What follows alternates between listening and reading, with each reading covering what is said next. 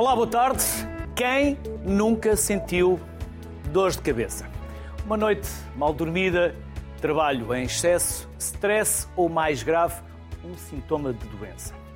A enxaqueca, um dos vários tipos de cefaleias ou dores de cabeça, é a doença neurológica mais comum no mundo e afeta perto de 15% da população mundial.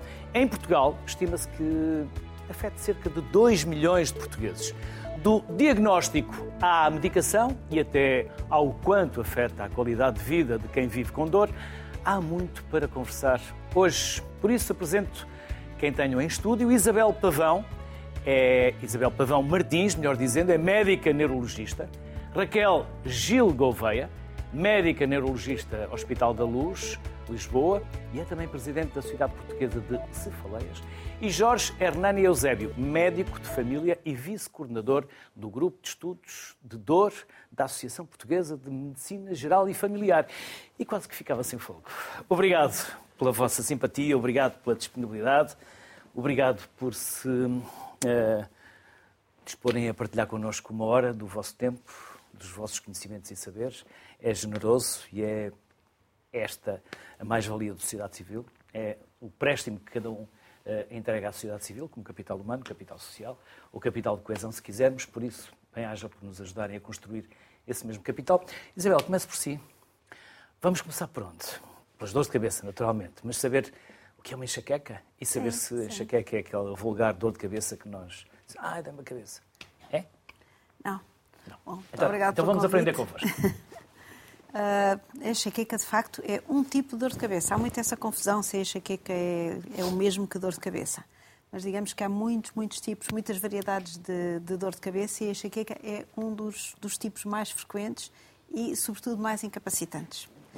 E é uma dor de cabeça que tem uma predisposição hereditária, portanto, quase sempre as pessoas têm uma história familiar, têm alguém na família afetado com, com dor de cabeça, uh, e caracteriza-se por uns episódios de dor muito intensa, em que além da dor a pessoa tem outros sintomas. Tem a dor de cabeça, às vezes só de um lado da cabeça, e depois fica nauseado, pode chegar a vomitar, eh, não tolera nenhum estímulo à roda, não tolera a luz, não tolera o ruído, não tolera o movimento, é capaz de ter que se isolar. E isso é que é uma crise de enxaqueca que pode ir até três dias. Portanto, pode Durar ser muito dias, incapacitante. No máximo, noite, no máximo pode. Mesmo... Sim, sim, sim. Mesmo para, quer dizer, hoje em dia temos medicação que, que permite e que ajuda a interromper a crise, não é? Mas eh, a crise natural da enxaqueca pode durar entre umas horas até 72 horas. Portanto, só para dar uma ideia da forma como pode afetar uma pessoa eh, que pode ter que deixar de trabalhar, ir buscar os filhos à escola, afeta sobretudo as mulheres eh, e, portanto, é uma incapacidade muito grande em crise. Mas temos pessoas com poucas crises e pessoas com muitas crises. E a Raquel, que está pensativa desde que o programa começou, o que é que se passa na nossa cabeça? Não lhe vou perguntar o que se passa na sua, se passa na nossa cabeça quando, quando estamos com dor de cabeça. Bem, mais uma vez, obrigado pelo convite e pela oportunidade de estar aqui a partilhar uh, um bocadinho sobre esta doença em particular, sobre as dores de cabeça no, no, geral, mas sobre a enxaqueca em particular. Pois o que se passa na nossa cabeça durante uma crise de enxaqueca ainda é um bocadinho um mistério. Uh, mas, na verdade, já temos muita evidência e, e, na verdade, temos trabalhado nisso. Mesmo aqui em Portugal, tentar perceber que eh, alterações no cérebro ocorrem durante a crise. Há, há duas partes das crises de enxaqueca. Há um, um subtipo de, de, crise que se chama enxaqueca com aura, e essa aura é um fenómeno que acontece antes da dor de cabeça e que habitualmente começa por ser um fenómeno visual, em que a pessoa começa a, está a olhar diferente, a ver a imagem começa a ver por cima da imagem uma distorção, uma espécie de desfocada, às vezes com brilhos ou com cintilações ou movimento. Daí a aura. A aura, é exatamente. E vai progredindo, progredindo, até uh, a pessoa deixar de ver uh, metade do seu campo visual habitualmente.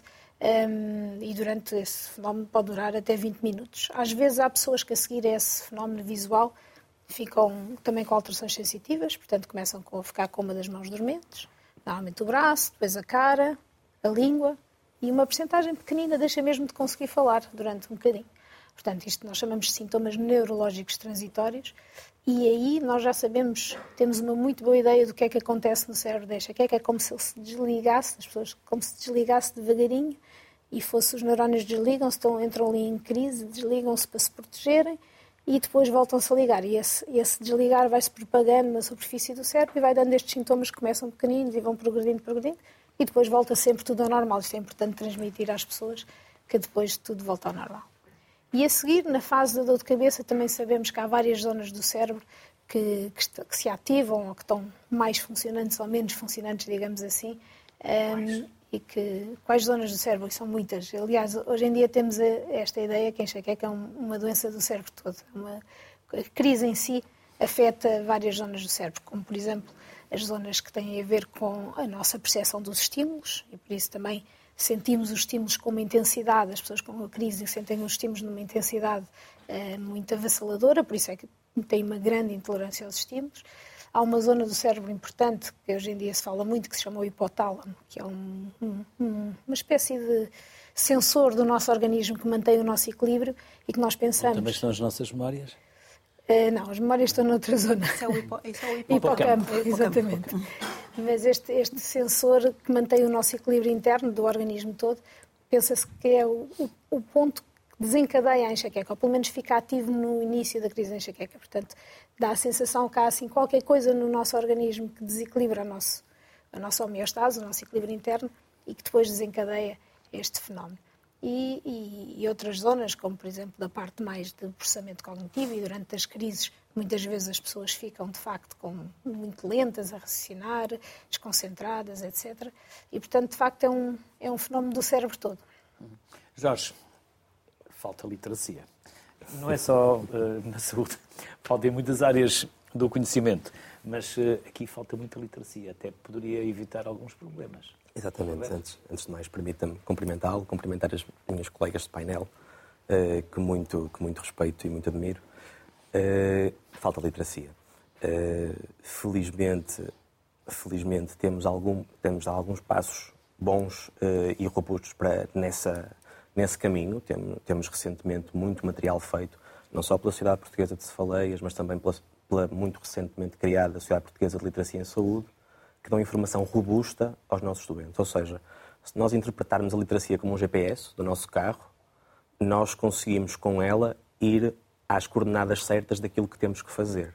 Se um doente já sabe que tem uma dor de cabeça e sabe quando tem que pedir ajuda, como pode preveni-la, como pode tratá-la, este doente mais rapidamente chega ao outcome que quer, ou seja, à finalidade que quer, que é tratar a doença, neste caso, tratar a dor associada à sua doença e ter alívio. Eh, esta literacia esta literacia em saúde, nós estamos a falar dos nossos doentes.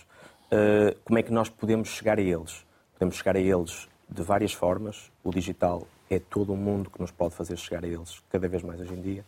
Uh, podemos chegar ao doente no cara a cara.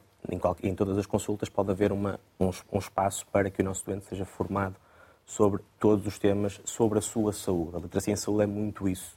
Ou seja, é percebermos até que ponto é que nós conseguimos compreender como é que está a nossa saúde e o que podemos fazer por ela. E as pessoas, quando chegam, chegam já com informação do Dr. Google. Muitas já vezes. chegam lá com ideias, preconceitos, uhum. quase a testar o vosso conhecimento. Dir-lhe quem vá à consulta para vos testar, quase. Dir-lhe que podemos ter as duas, as duas, faces da moeda. Mas depois podem, podem complementar, podem, se nós estamos aqui muito sequencialmente, sequencialmente somos nós os homens, que só fazemos, dizem, uma coisa de cada vez. Por isso, podem se complementar, podem, podem depois. Eu, por acaso, gostava de acrescentar sim, sim, uma sim. coisa que, que, que eu já estava a dizer, que eu acho que é muito importante. Apesar de haver essa literacia em saúde, a enxaqueca continua a ser uma doença que tem um enorme estigma.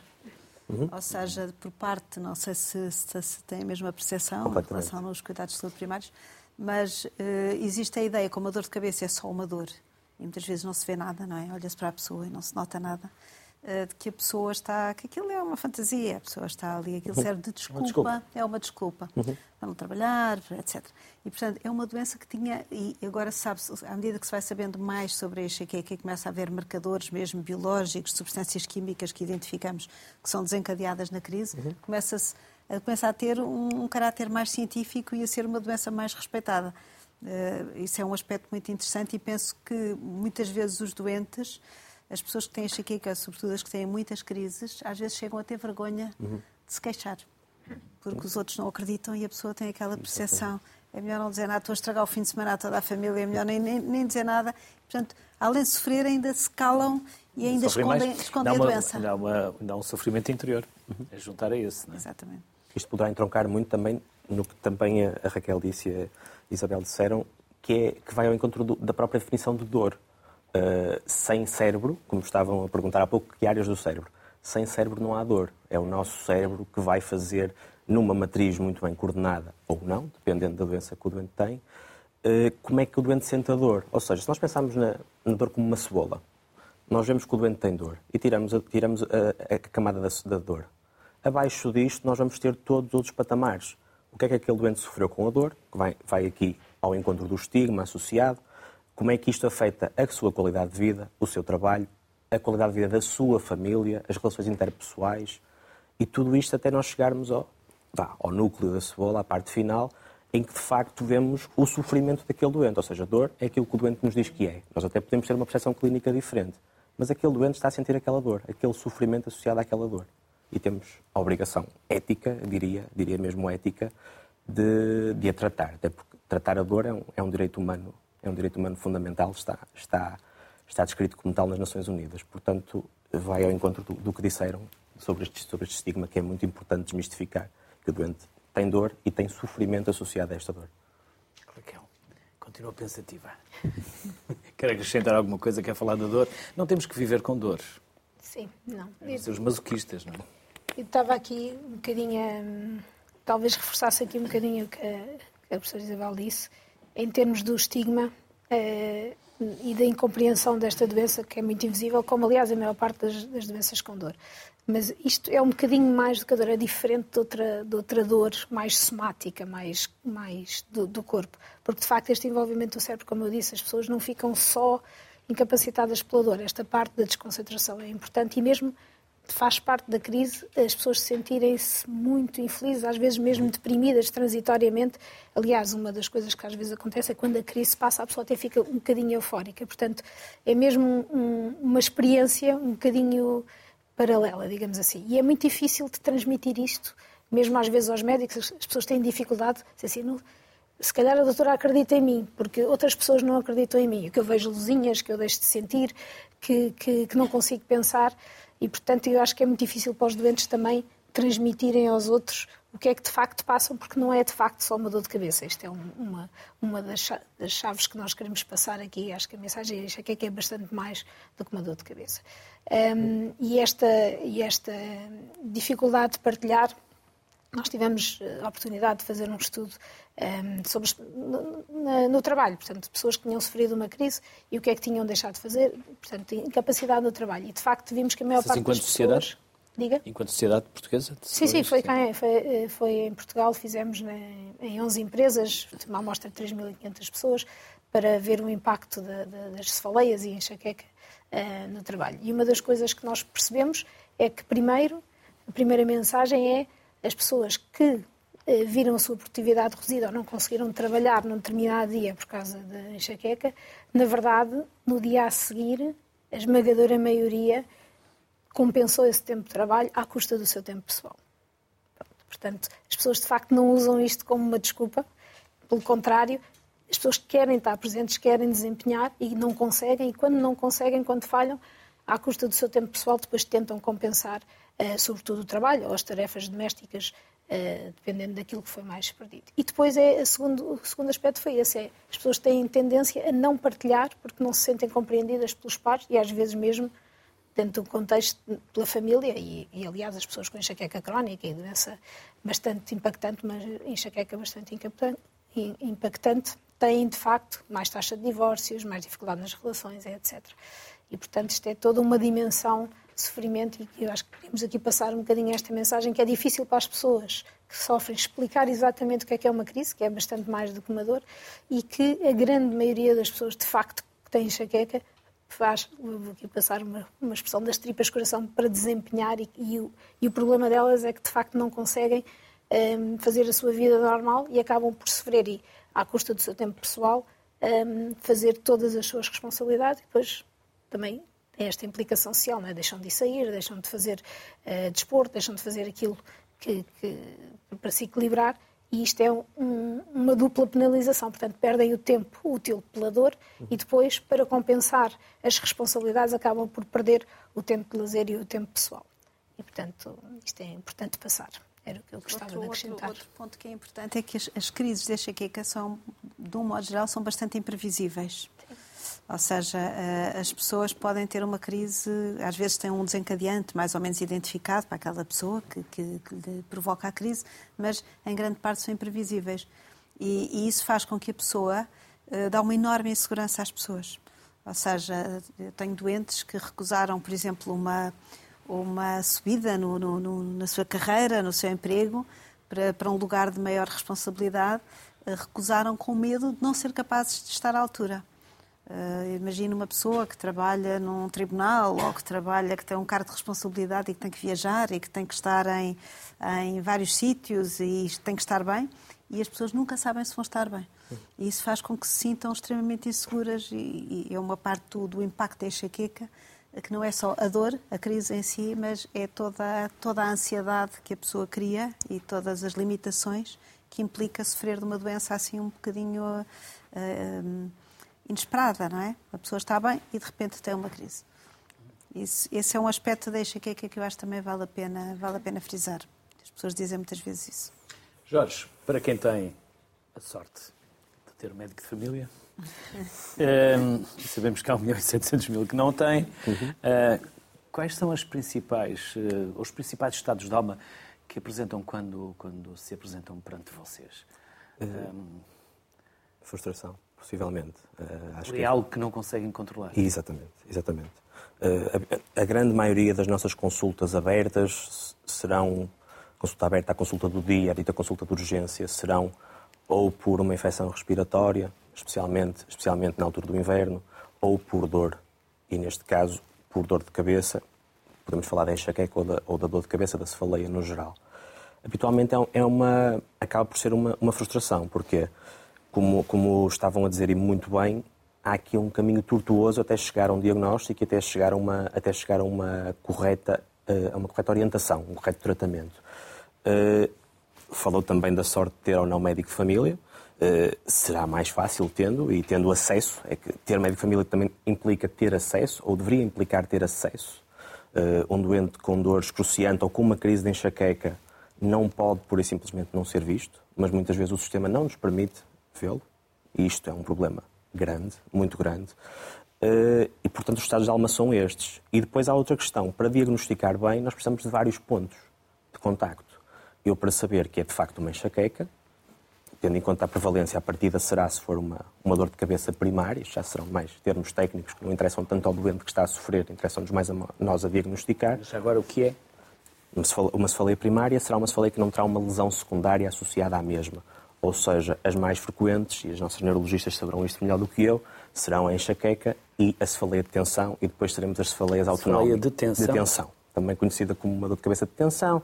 Está associada também... Uma pressão na cabeça? Ou... Uma pressão na cabeça, não é pulsátil ao contrário da enxaqueca, normalmente. Pulsátil é sem ter aquele latejar? Sem ter um latejar, exatamente. Não tem habitualmente estas outras partes da crise muito incapacitantes que estavam a falar também. Uh, entre uma e estas temos um diagnóstico diferencial importante. Temos também depois as outras, outros tipos mais, digamos, esquisitos, uh, em que já temos habitualmente que ter o auxílio das nossas especialistas em neurologia.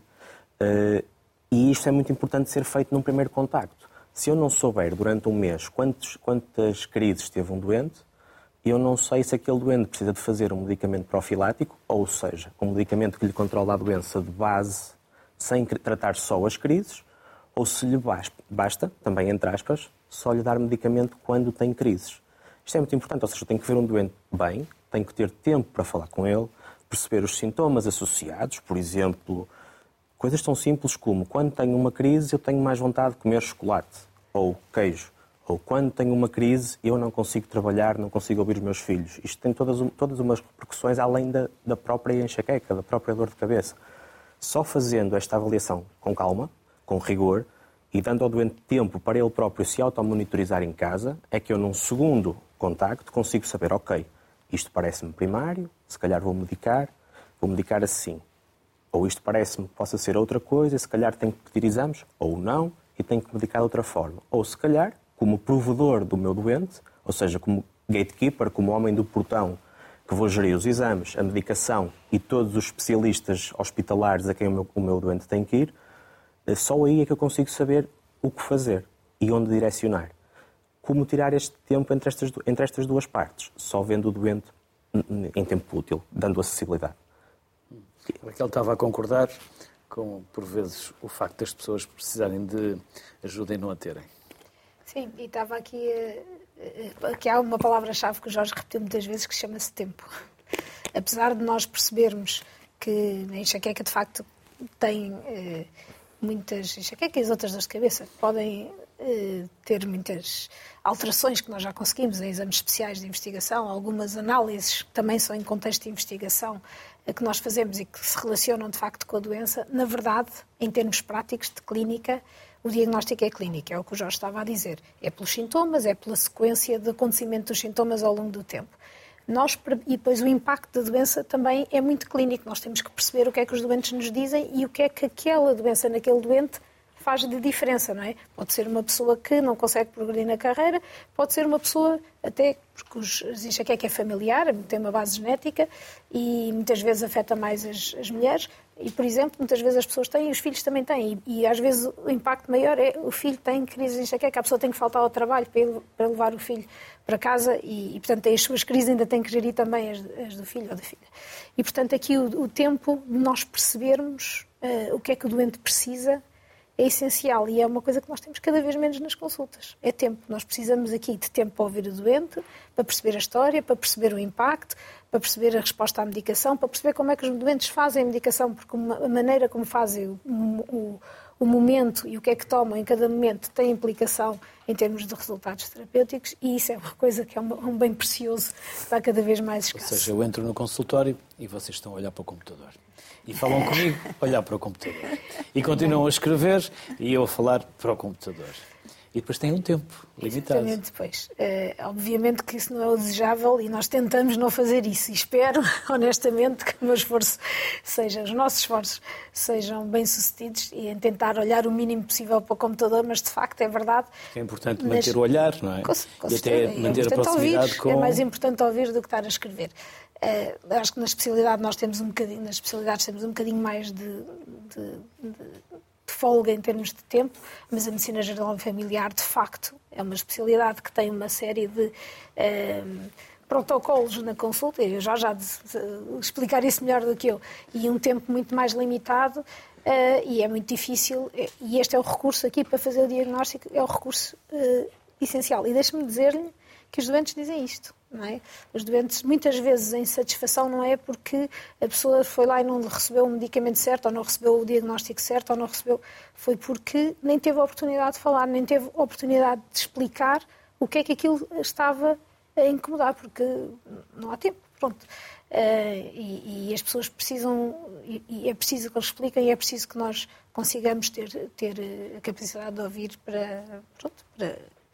E depois há muitos tratamentos a enxaqueca, não é? Na verdade. Uh, uns mais específicos, outros menos específicos, uns só para a crise, outros preventivos. Há, há, há uh, estratégias que não são farmacológicas, que às vezes também são úteis, e portanto nós também para percebermos um bocadinho do outro lado o que é que a pessoa está uh, capaz de fazer ou, ou, de aderir, ou o que é que pode tolerar melhor ou pior, isto também, mais uma vez, precisamos de conversar e precisamos de tempo. E talvez isso seja a maior dificuldade. A Raquel disse que talvez o Jorge conseguisse e soubesse e quisesse explicar melhor os protocolos que tem no atendimento. Exatamente. É, é um terreno arenoso, eh, como devem ter visto recentemente né, em todos os noticiários e também, eh, que são outros 500 que nos levariam a uma conversa muito mais longa. Sim, também uh, convém não ver muitos noticiários, senão ficamos com dor de cabeça. Exatamente. neste caso, a verdade é que na consulta de medicina geral e familiar, a enxaqueca sendo uma doença muito importante, estes 15% que falou, este burden, esta carga da doença é muito importante, nós também temos todas as outras cargas da doença. A hipertensão, a diabetes, a dor crónica que não é enxaqueca, a doença respiratória, uh, o cuidado do idoso, o cuidado da grávida, o cuidado da criança e o cuidado de toda a população em todas as suas vertentes. A enxaqueca às vezes e a dor de cabeça às vezes é o já agora da consulta Uh, imaginemos que um doente vai a uma consulta de hipertensão ou diabetes. É verdade que quer duas consultas numa. E, e precisa. E se calhar até estão associadas. Exatamente. E, e precisa. Um doente que vá a uma vigilância de hipertensão ou diabetes que me diga que tem dor de cabeça, habitualmente nós tentamos esgotar primeiro a agenda do doente, o que é que o leva lá e depois fazemos a nossa agenda, o que nós queremos vigiar. Mas se o doente não tiver essa proatividade, pode ficar para o fim. De, Doutor, já agora anda-me a dor a cabeça há algum tempo. Também pode ser, pode ser aqui que nós, nós, nós vamos debater. De qualquer maneira, estes protocolos que, que ele falava são muito importantes eu penso que se, se, referia à carga burocrática, mais do que aos protocolos, à carga burocrática. À carga de, de. São uma dor de cabeça. São. Aliás, são. A dor de cabeça é recorrente. Eh, são. Eh, se calhar o sistema teria que ser repensado a nível macro. Não, não lhe tenho, se tivesse uma resposta para lhe dar, já teria dado, se calhar, a outras pessoas, mas não tenho. Não tenho uma resposta inteligente para lhe dar mas tira-nos muito tempo da clínica, do que estava a falar, do olhar para o doente, do perguntar as coisas, de se o doente até quer falar um pouco do sofrimento que a enxaqueca lhe deu no dia de Natal, que levou a não estar com os netos, eu se calhar não tenho cinco minutos para ele desabafar um pouco comigo. E este desabafar é terapêutico. É, isto não é um efeito placebo. O efeito placebo é o efeito que nós damos aos medicamentos que não têm efeito, mas que atuam porque o doente acredita que eles vão atuar. Há uma pessoa, há um médico de família que me avaliou quando eu passei a ser especialista em medicina e familiar, que diz isto não é efeito placebo, isto é a relação medicamentosa, isto é o papel medicamentoso do próprio médico. E nós não temos tempo também para o usar. Nestas patologias dolorosas e nesta, na dor de cabeça e na enxaqueca em particular, isto é fundamental. A pessoa sair de lá a pensar, eu fui ouvido. E a pessoa reverberou, foi um espelho daquilo que eu lhe disse e perguntou-me aquilo que eu queria que me fosse perguntado para que me saísse este saco de cima. Isabel, quer acrescentar? Não, queria, eu acho que... Também foi concordando com as várias abordagens que já aqui sim, sim. foram feitas. Uh, mencionou aqui um aspecto importante, que é este, uh, mencionou este aspecto das pessoas ter... Uh, já agora fala foi também da dor de cabeça para ver, às vezes, patologias associadas. E, e, de facto, a enxaqueca associa-se a uma série de outras patologias, talvez por partilhar fatores genéticos ou outros fatores, mas que ocorrem com maior frequência nas pessoas com enxaqueca. E são, por exemplo, as alterações do sono, a ansiedade, a depressão, uh, até a própria vertigem. Todos estes sintomas são mais frequentes nas pessoas com enxaqueca do que nas pessoas sem enxaqueca. Não é durante a crise. É, são outras doenças que concorrem na mesma pessoa. Portanto, há uma certa associação. Pode ter a ver também com a visão, com a coluna. Isso é um, tema, é um tema que é uma longa discussão de há é? muitos anos. Mas temos tempo, ainda temos, eh, ainda temos 20 eh, minutos. Há dores de cabeça Aqui causadas por alterações da visão. Dores de cabeça causadas pela existe, visão. Existe essa entidade, não é? A dor de cabeça causada por alteração da visão. Agora, a enxaqueca propriamente dita não tem muito a ver com o sistema visual no sentido do olho, tem a ver com o córtex occipital, que é a parte do cérebro que tem a ver com a visão. Portanto, há, há assim, uma certa relação, mas não propriamente, não é uma doença uh, oftalmológica, não é uma doença dos olhos. E, enfim, é uma história longa que já temos em, em, discussão há muitos anos e temos, enfim, tem, alguns, alguns estudos sobre isso. Fiquei da, curioso. Da relação entre a enxaqueca e a visão. As pessoas quase sempre vão ao oftalmologista. As pessoas é quando chegam à nossa, à nossa, consulta, e se calhar também ali à consulta sim, sim. do Jorge, então, já primeiro foram, vão, a, vão a, a, já foram ao oftalmologista porque existe esta crença de que do dor então, de cabeça... Então ajudem-nos a combater essa crença, por é. isso precisamos de literacia. É, é, as pessoas têm esta ideia, se tem uma dor de cabeça é porque estão a ver mal e, e, portanto, talvez com os óculos resolvam o problema. Embora às vezes as pessoas acordem de manhã já com a dor de cabeça. Ou seja, passaram a noite toda com os olhos fechados e de manhã quando acordam a dor de cabeça está lá. Portanto, há essa, essa crença e as pessoas normalmente uhum. consultam o, o oftalmologista, o otorrinolaringologista, etc., uhum. até às vezes antes de ir ao, ao médico da medicina geral e familiar ou de vir ter connosco. Sim, faça favor. Sim, isto tem um bocadinho a ver, e aqui a brincadeira é porque nós fizemos um trabalho há muitos anos juntas sobre esse. Sobre Eu estava a tentar perceber o porquê deste meu gatilho ter provocado estes sorrisos. Portanto, agora façam o favor de Pronto, mas, não mas, saem daqui sem explicar. Sim, mas foi isso. Fizemos um trabalho sobre esta dicotomia, porque há esta. esta não sabia, versão, por isso foi mera casualidade. Versão, foi há muitos anos atrás. Hum. Um, esta versão de que as pessoas, de facto, então, sobretudo as crianças, quando chegam à consulta, já foram ao, ao, torrino, ao oftalmo, porque pode ser sinusite, já for oftalmologista, que pode ser miopia, e, e normalmente ao pediatra, só para ver. Pronto. E depois então apesar das, dos pais, das mães, muitas vezes as crianças quando começam pequenino, há sempre um pai ou uma mãe que têm a mesma doença, portanto têm os mesmos sintomas, mas mesmo assim eles vão ter a certeza que é mesmo só uma enxaqueca que não é outra coisa. É um caminho das pedrinhas antes de chegar é, até vocês. É um bocadinho. É. Isto, isto, também tem a ver com um fator que uh, professor Isabel já disse ao início, que é as, as pessoas, apesar destas crises serem previsíveis que são, às vezes há fatores do exterior que influenciam uh, a sua ocorrência num determinado momento. Pronto, que nós chamamos de fatores desencadeantes. O estar muito tempo sem comer, o desidratar, nas mulheres da menstruação, a ansiedade no sentido da pessoa enervar-se de repente, ou até pode estar muito ansioso e depois quando relaxa, por exemplo, típico nos alunos de, da faculdade quando saem dos exames, portanto, no momento de relaxe, as alterações do sono, dormir a mais ou dormir a menos, portanto, tudo lá está. O que o que muda um bocadinho aquele nosso equilíbrio interno, lembra-se do hipotálamo, que é o tal sensor do nosso equilíbrio interno, tudo o que oscila um bocadinho eh, esse equilíbrio pode, na verdade, facilitar que ocorra uma crise naquele momento. Não é certo, nunca é uma certeza absoluta, mas pode facilitar que ocorra uma crise naquele momento. E uma coisa que nós descobrimos nesse, nesse trabalho, há de facto uma dor de cabeça estar ali um bocadinho a esforçar a vista e franzir os olhos, que é mais uma, uma dor de cabeça tipo tensão aqui muscular, mas nas pessoas com enxaqueca, na verdade, quando os óculos não estavam ajustados, parecia que eles tinham um bocadinho mais frequência de crise. Depois, pondo os óculos ajustados, pessoas com enxaqueca, é miopia, não é? Ou astigmatismo, ou outros problemas de visão. Quando ajustavam os óculos, parecia que as crises ficavam um bocadinho menos frequentes. E, portanto, nós interpretamos isto como sendo mais um desencadeante, é? Mas depois também é importante, obviamente, se as pessoas não estão a ver bem, devem pôr os óculos de forma a estarem a ver bem. E se têm, de facto, uma sinusite, devem tratar a sua sinusite.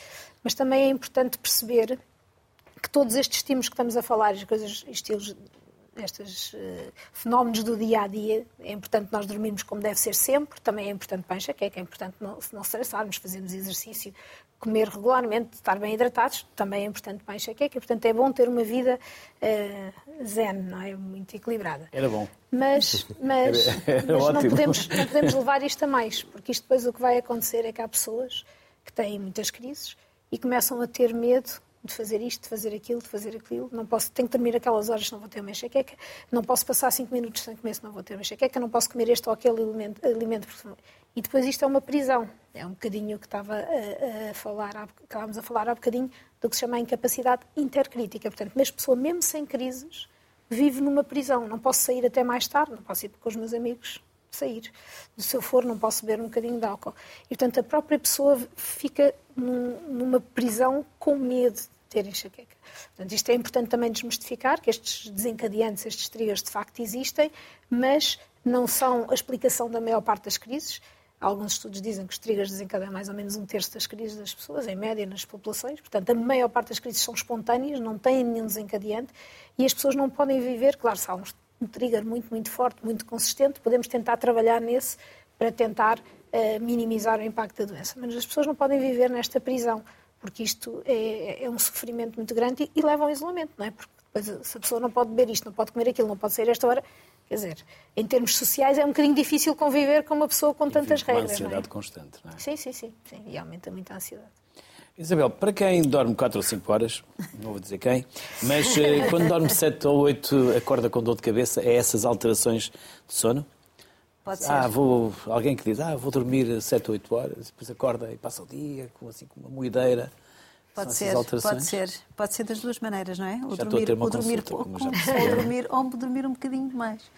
E muitas vezes é cheguei que aparece ao fim de semana, que é exatamente quando as pessoas se deixam ficar na cama mais horas do que é o habitual uh, e acordam com uma dor de cabeça. Pensa-se que isso pode ter a ver com o facto do sono ser um bocadinho diferente ao fim de semana, porque a pessoa sabe que não tem que acordar, portanto é um sono mais, talvez mais profundo ou diferente do sono da semana ou porque a pessoa salta a hora a que bebe o café, sobretudo os adultos, não é? Que estão habituados a beber aquele café eh, logo de manhã e ao estar mais horas na cama fazem um bocadinho a abstinência do café, ou até abstinência de, de, de alimentos, portanto fazem um período de jejum um pouco mais prolongado uh, e esse é o desencadeante da crise. Não se sabe exatamente o que acontece, mas há claramente uma enxaqueca chamada enxaqueca do fim de semana, e que aparece muitas vezes assim em, em homens jovens, muito ativos, que dormem muito pouco, jovens ou menos jovens.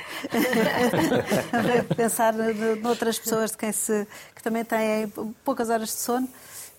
e que ao fim de semana, quando dormem mais um bocadinho, acordam com uma, com uma dor de cabeça. Há pequenos truques. ter tirado essa dor de cabeça, essa dúvida que eu tinha. Vamos trazer para esta conversa, mas via Skype, a Madalena Plácido. Madalena Plácido é presidente da Migra Portugal. Olá, Madalena, boa tarde, bem-vinda. Olá, boa tarde. Obrigada pelo convite. Vamos saber o que é a Migra. Já aqui falámos, mas uh, para quem não viu esse programa, vamos saber o que é a Migra. Então, a Migra Portugal é a Associação Portuguesa de Doentes com Enxaqueca e Cefaleias e tem aqui como objetivo, como missão, representar todas as pessoas que sofrem com enxaqueca uh, e, e outros tipos de cefaleias também. Uh, e, portanto, temos várias atividades que, que fazemos, um, não só campanhas de sensibilização, por exemplo, para uh, ajudar a combater aqui um bocadinho o estigma que existe relativamente à, à enxaqueca, um bocadinho aquilo que já falaram, que é Uh, é por falta de óculos, é porque a pessoa fez isto ou fez aquilo e, e, queremos cada vez mais fazer campanhas de sensibilização para que as pessoas compreendam que é de facto uma doença neurológica real e altamente incapacitante. As imagens estão a passar são da campanha que fizemos este ano, em setembro. Uh, e tinha também exatamente este objetivo, passar a mensagem do que é que é a enxaqueca e o que é que sentem uh, as pessoas que sofrem com, com enxaqueca. Depois, para além de, das campanhas, temos também muita, muita atividade de informação uh, ao doente e, portanto, convidamos todas as pessoas, quer sofram com enxaqueca, quer tenham curiosidade de saber um bocadinho mais sobre o tema, ou tenham na dúvida se têm ou não enxaqueca, um, ou outros tipos de cefaleias, a visitar as nossas redes sociais, o nosso site, tentamos ter o máximo de informação disponível uh, para a população geral uh, não só sobre o que é que é, mas também sobre os trigas, por exemplo, como estavam a falar, sobre a terapêutica. Um, e depois também prestamos apoio direto ao, ao, doente, neste caso aos nossos associados, uh, por exemplo, com uma linha de apoio uh, que é atendida por um farmacêutico. E temos outras atividades, como por exemplo o envolvimento na área de investigação, tentamos também apoiar projetos de investigação que, que, são feitos nesta área da, da enxaqueca e das cefaleias. Depois temos também a parte um bocadinho mais política de representação em si, que as pessoas muitas vezes esquecem, mas que é mesmo muito importante. Se queremos mudar o paradigma, precisamos de mostrar qual é que é a nossa realidade. Uh, e, por exemplo, tivemos este ano na, uh, na Comissão Parlamentar de Saúde a apresentar algumas sugestões em, em conjunto com a Sociedade Portuguesa de Cefaleias, uh, algumas daquelas que são as sugestões que acreditamos que podem mudar um bocadinho uh, o paradigma da, da, da, enxaqueca, neste caso o acesso aos cuidados de saúde. Permita-me perguntar, Madalena, sofre de enxaquecas? Sim, tenho enxaqueca desde os 10 anos, foi, a minha primeira crise foi aos 10 anos.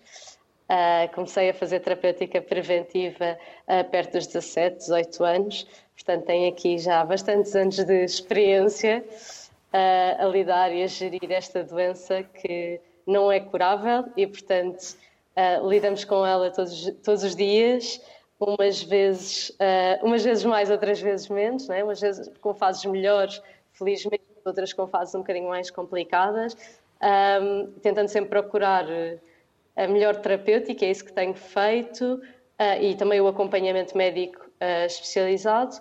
Um, é isso que tenho feito até ao momento, mas uh, como não é uma doença curável, é algo que continuo sempre a lidar e a tentar gerir no meu dia a dia.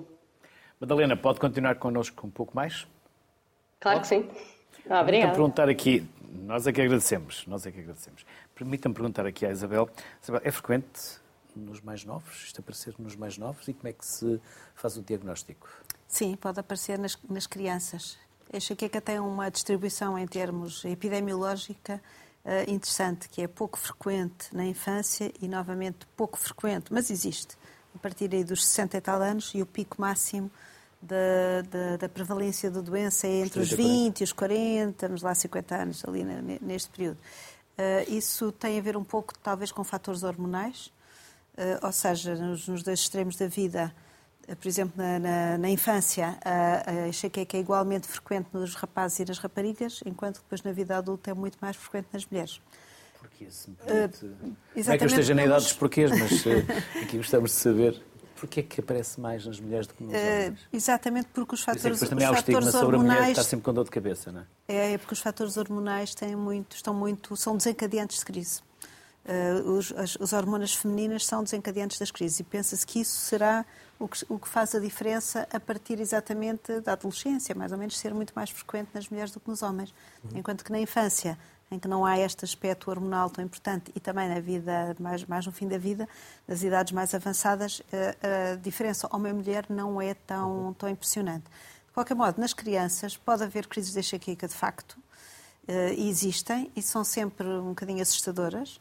A Raquel já falou nisso, portanto, às vezes os pais também têm e até podem tornar enfim, a coisa um bocadinho mais simples de identificar os sintomas, mas o que é facto é que em crianças com dor de cabeça o quadro é muito impressionante, não é? Temos uma criança pequena agarrada à cabeça, eh, a não tolerar nada, a vomitar, portanto faz com que os pais eh, corram para o serviço de urgência nas primeiras crises a achar que se passa ali uma situação bastante grave.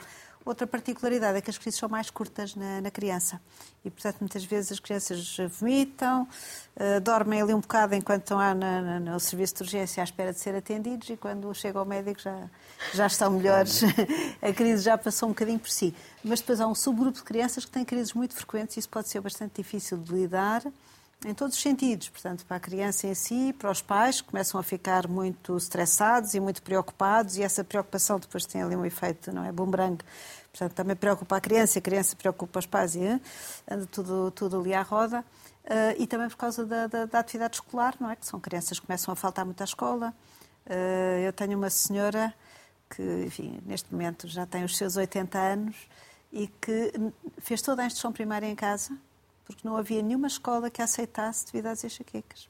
Portanto, já, já se passou há muito tempo, não é, senhora, neste momento. Agora agora uh, haveria uma abordagem diferente. Agora, agora isso, isso não aconteceria, mas está a haver há uns anos atrás aquela criança que ia para a escola e que os pais tinham que ir buscar porque estava cheia de dores de cabeça e vomitava e estava doente, uh, não havia, as escolas não, não queriam estas crianças. Uh, também tinham, tinham essa preocupação e, portanto, ela fez toda a primária em casa, que foi um trauma que a acompanhou toda a vida. Hoje em dia já não é assim, mas uh, é preciso também sensibilizar as pessoas de que pode acontecer na infância. Parecem os casos assim? Sim. Sim. Com frequência? Sim, uh, com bastante Quão frequentes? É, é, menos frequente nas crianças do que nos adultos, não é? Por, por uh, pelos fatores hormonais, e vou aqui aproveitar para dizer e para tirar esse estigma que as mulheres sofrem mais de enxaqueca, é que sofrem, sofrem mais em termos de, Sei de frequência. dizer que é um estigma. Sim, mas também, mas também é importante que percebam, em média, as mulheres que têm enxaqueca, em relação aos homens que têm enxaqueca, têm mais dias de dor de cabeça por mês e mais intenso. Portanto, não as só mulheres, têm... Os homens, as mulheres. As mulheres, sim. sim. Portanto, não só é muito mais provável ser nas são mulheres, mais intensos e mais como a doença tem uma expressão mais severa nas mulheres. Portanto, de facto, são os principal, principais afetadas das, da, dos casos mais severos de enxaqueca. Aliás, é o que é habitual nas consultas de cefaleias, que existem consultas dedicadas a isso, é que 80% das pessoas da consulta são mulheres. Portanto, é muito mais, é que é mais do que na população em geral, não é? Mas são pessoas, de facto, mais afetadas. Um, mas também, obviamente, a partir da adolescência uh, começa a ver-se essa diferença. Portanto, só aos 6, 7 anos é mais ou menos um para um, cada rapaz tem uma rapariga um, em proporção que tem, que tem enxaqueca, a partir da puberdade, isso começa a ser mais ou menos 3 para 1 e toda a vida fértil das mulheres, de facto, é, é muito mais frequente uh, nas mulheres. Que também, depois na prática, também são, são também afetadas, nas, mais afetadas abaixo nas várias, nas várias vertentes, porque quando os filhos têm, elas normalmente têm, têm uma boa probabilidade de ter filhos, ou sobretudo filhas com enxaqueca, também são normalmente as mães que vão buscá-las à escola, que dão esse apoio, é? são mais cuidadoras. Uh, agora está mais diluído, graças a Deus, na sociedade, as coisas estão mais equilibradas, mas de um modo geral, de facto, também acaba por, por assumir esse papel mais de, de cuidador de, das crianças e, portanto, acabam por ter esse impacto no, na vida familiar, na, na, no, no, apoio à criança, no trabalho e, portanto, uh, lá está, voltamos ao, ao início do impacto da doença muito mais do que, do que a dor.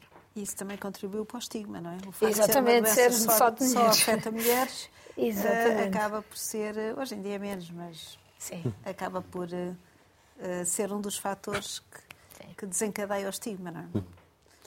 Jorge, e passa muitos atestados médicos por enxaqueca. Por enxaquecas.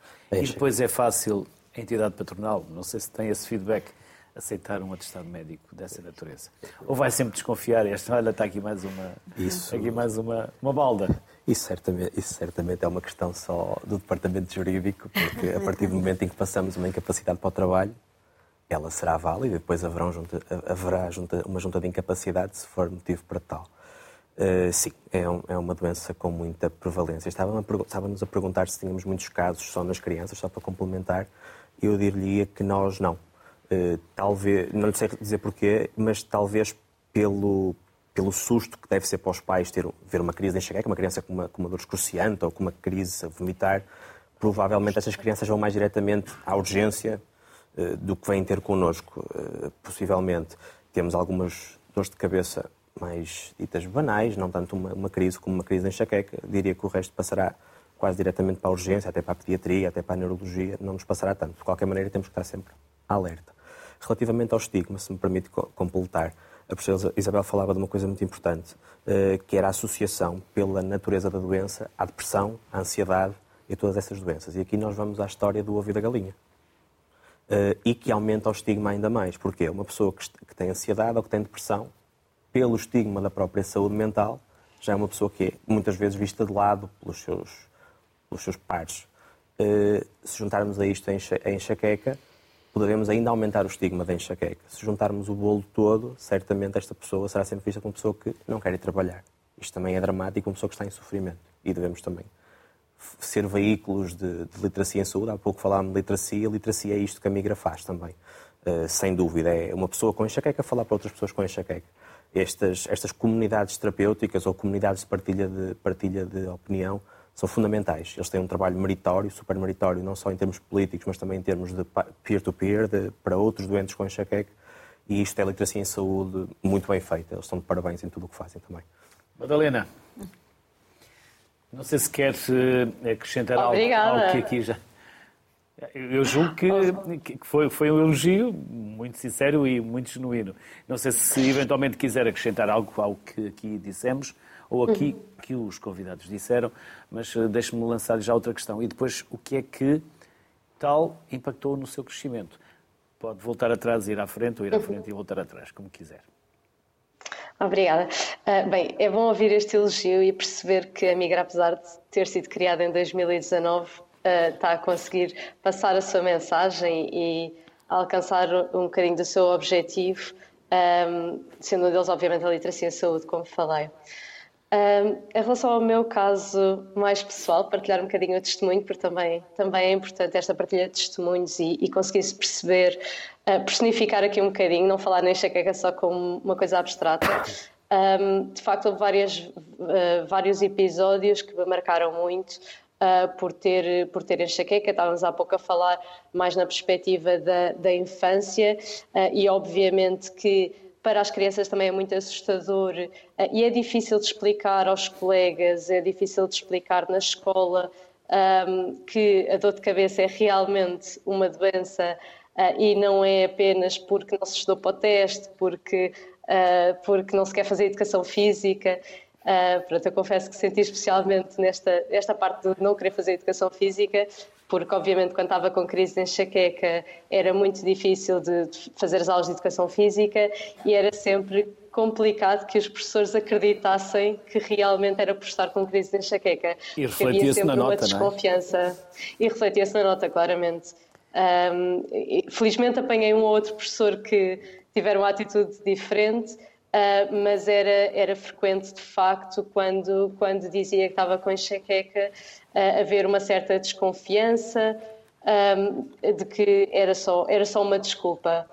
E a verdade é que esta perspectiva acaba por se arrastar também para o mercado de trabalho. E, portanto, quando começamos a, quando começamos a trabalhar, um, Muitas vezes, quando dizemos que estamos com enxaqueca, a reação que sentimos de volta é essa desconfiança, é a preocupação com não entregarmos alguma coisa que teríamos de entregar naquele dia, ou uh, pronto, estarmos a atrasar o trabalho que, que temos para fazer. Uh, e, portanto, é sempre difícil lidar com estas expectativas do outro lado uh, e, com, um, e com este, eu não diria preconceito, mas, mas com, com esta ideia que existe da enxaqueca de que uh, não é uma doença e cada vez mais nós temos de mostrar às outras pessoas que realmente é uma doença neurológica, é incapacitante e a pessoa não tem culpa por estar com crise. Uh, e muitas vezes, quando estamos a falar, eu cheguei a ter uh, fases na minha vida com mais de 15 dias por mês de crise, e portanto, uh, uma coisa é gerir quando temos um, dois dias por mês em que não, não estamos com capacidade para trabalhar ou não, não estamos a 100%. Outra coisa é começar a gerir 10, 15 dias por mês em que temos a nossa produtividade reduzida, em que sentimos dificuldade, seja em estudar para os testes uh, numa fase uh, de, de, escola, seja ou de faculdade, seja um, numa fase de trabalho, em conseguir dar resposta e produzir um, no trabalho. Um, acaba por ser, por ser difícil e por vezes difícil de justificar e de articular, embora um, a percepção que nós temos das várias pessoas com quem contactamos que, que, sofrem com enxaqueca é que, de facto, as pessoas fazem um esforço muito grande para compensar no trabalho. A enxaqueca é, de facto, uma das, uma das razões de absentismo e de redução da produtividade laboral, mas as pessoas esforçam-se sempre para, pelo menos, compensar essa falta no trabalho, muitas vezes penalizando a sua própria vida pessoal, portanto, abdicando daquilo que é a vivência familiar, os seus hobbies, uh, o tempo de descanso, para conseguir dar essa resposta no trabalho. Mas confesso que há fases, especialmente quando começamos a entrar aqui nos, nos 10, 15 dias de crise, estas frequências acaba por ser muito difícil esta conjugação e equilibrar tudo. Mas continua a verificar se tem impacto no seu dia a dia? Sim, sim. Uh, frequentemente até tive um aumento da frequência de crises uh, um, continua a ser eh, difícil de gerir. Uh, algumas fases em que, lá está, cons consegui reduzir a frequência de crises para 5, uh, 6 dias de crise por mês, que, pronto, para a minha realidade já é algo mais gerível.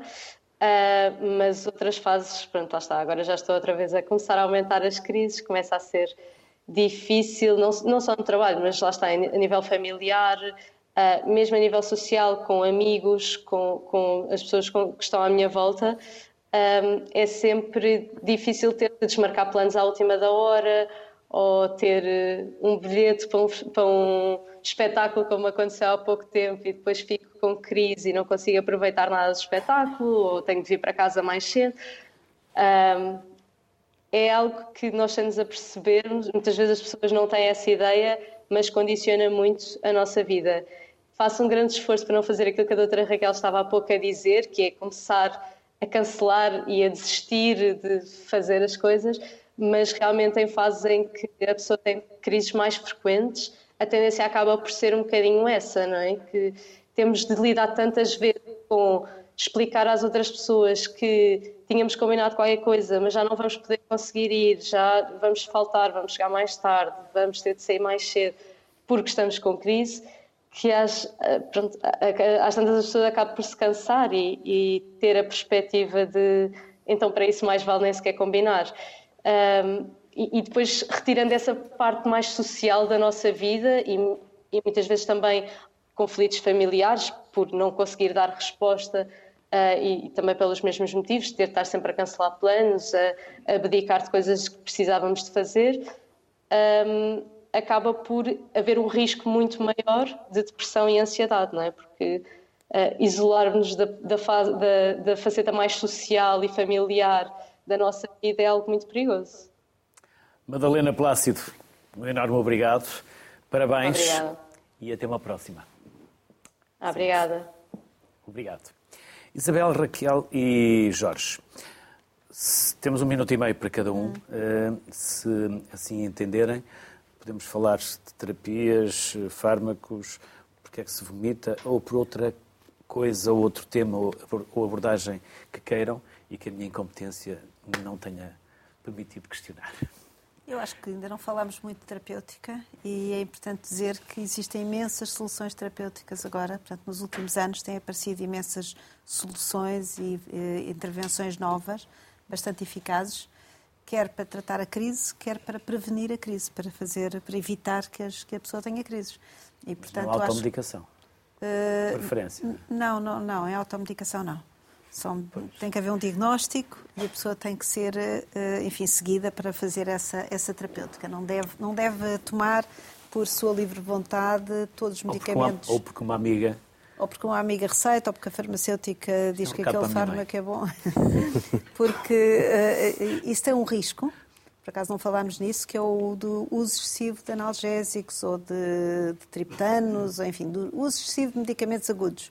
E quem toma medicamentos em excesso corre o risco de piorar a enxaqueca. Não de melhorar, mas de piorar a enxaqueca. Portanto, isso é uma mensagem importante. Raquel. Eu vou continuar um bocadinho no, no impacto e no tentar transmitir e vou convidar uh, os espectadores a irem ao YouTube e procurarem uma música da Rita Red Shoes que se chama Migraine, What Can't You See?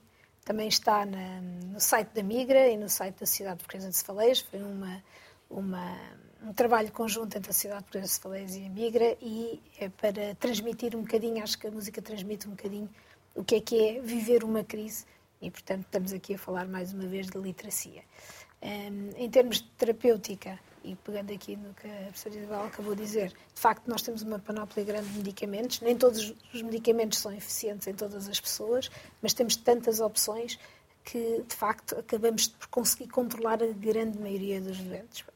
E embora a automedicação seja completamente desaconselhada e há este risco real do uso excessivo de analgésicos agravar a, dor de cabeça e a situação, na verdade, depois o que nós fazemos na consulta é com os medicamentos que nós percebemos que são úteis, eh, ensinamos o doente a controlar a sua, a sua dor de cabeça. Isto é, não é uma autom... É, eles acabam por se automedicar e perceber, e são os melhores barómetros do que é que precisam tomar em cada momento, mas têm que aprender isto e temos que perceber quais são os medicamentos que são indicados e que não, e que, que não correm o risco de, de os prejudicar depois. Portanto, aqui, as consultas aqui são um bocadinho para as pessoas conseguirem gerir a sua enxaqueca, mandar. Eu digo que você, quando conseguir mandar na sua enxaqueca, já não precisa de mim. Tem que conseguir, eh, enquanto for enxaqueca, que mandem em si. Acho que temos que continuar a trabalhar e é sempre um trabalho em conjunto. Portanto, pedir ajuda é?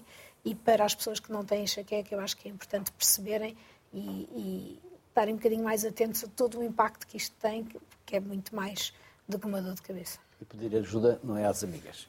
Não é às é amigas. É o médico, exatamente. Eu iria começar por aí, pedir ajuda, uh, obter acesso, uh, diagnosticar rápido ou procurar saber que, que, o que se tem não é só uma simples dor de cabeça, quando não é, saber que é aí que devemos ir ao médico. E, além disso, uh, ser curioso no, no empoderamento, ou seja, se o próprio doente for ao Dr. Google que falava, mas às fontes fidedignas do Dr. Google, à migra, à Sociedade Portuguesa de Cefaleias, que também tem material para utentes, ao, ao nosso grupo de estudos de dor, que também tem material para utentes, e a outras plataformas, poderá obter informação fidedigna que podem... O problema é que o, o algoritmo não leva necessariamente... Exatamente, exatamente. Não, mas nós podemos, já estamos aqui a, a transmitir algumas fontes que também já podem ajudar alguns telespectadores. Outra coisa que eu falava era em perspectivas futuras também e por esta dificuldade no acesso. Falava da medicina digital, que é, é, não, não podemos deixar de falar dela a medicina digital não é só a telemedicina. A verdade é que a telemedicina pode nos permitir esbater barreiras geográficas ou até de um doente que está quase incapacitado de sair de casa porque tem dificuldade em ver luz, mas nós podemos fazer uma teleconsulta a esse doente e, e, e ser mais rápidos a, a dar-lhe acesso. Mas falo também do resto da medicina digital. A medicina digital compreende também algoritmos de decisão rápidos, eh, com o uso de, de inteligência artificial ou não, que nos podem dar um diagnóstico mais rápido, uma sugestão de, uma sugestão de, de, de tratamento mais rápido. Isto tem riscos, obviamente. É só uma ferramenta, não é uma solução. Uh, temos de ter algum cuidado também com a proteção de dados, segurança do doente. Mas penso que o futuro pode muito passar na doença crónica por um seguimento à distância com a autocapacitação do doente. Não só no seguimento, mas também na procura de informação, em que se eu tiver uma app com informação fidedigna, eu sei que ela está toda ali. E, além disso, penso que o doente se pode envolver mais neste tratamento. E envolver-se significa não só viver a doença, mas também saber não fazer esta automedicação, mas saber o medicamento certo para aquela altura é este, porque eu já sei com o meu médico que é este. Então eu tenho este recordatório, vou eu tratar-me, se não conseguir, aí sim vou ao médico. Portanto, a mensagem seria esta, que no futuro vamos usar se calhar o digital, que está à nossa frente em tudo, através de um simples telemóvel, para melhorarmos o acesso destes estudantes e para lhes diminuir este caminho das pedras. E que a inteligência artificial também vos permite olhar mais para o paciente, doente, utente, cliente, como quiserem chamar, porque também há já tecnologia para gravar e, e passar a escrito para que possa Exatamente. contacto visual. Por isso, Jorge, Raquel, Isabel, foi um gosto enorme receber-vos aqui e uma honra poder hum, assistir a esta partilha de conhecimentos e saberes. Bem-ajam, um bom ano, com muita saúde. Igualmente. E é o que se deseja também para quem está lá em casa. Saúde para todos.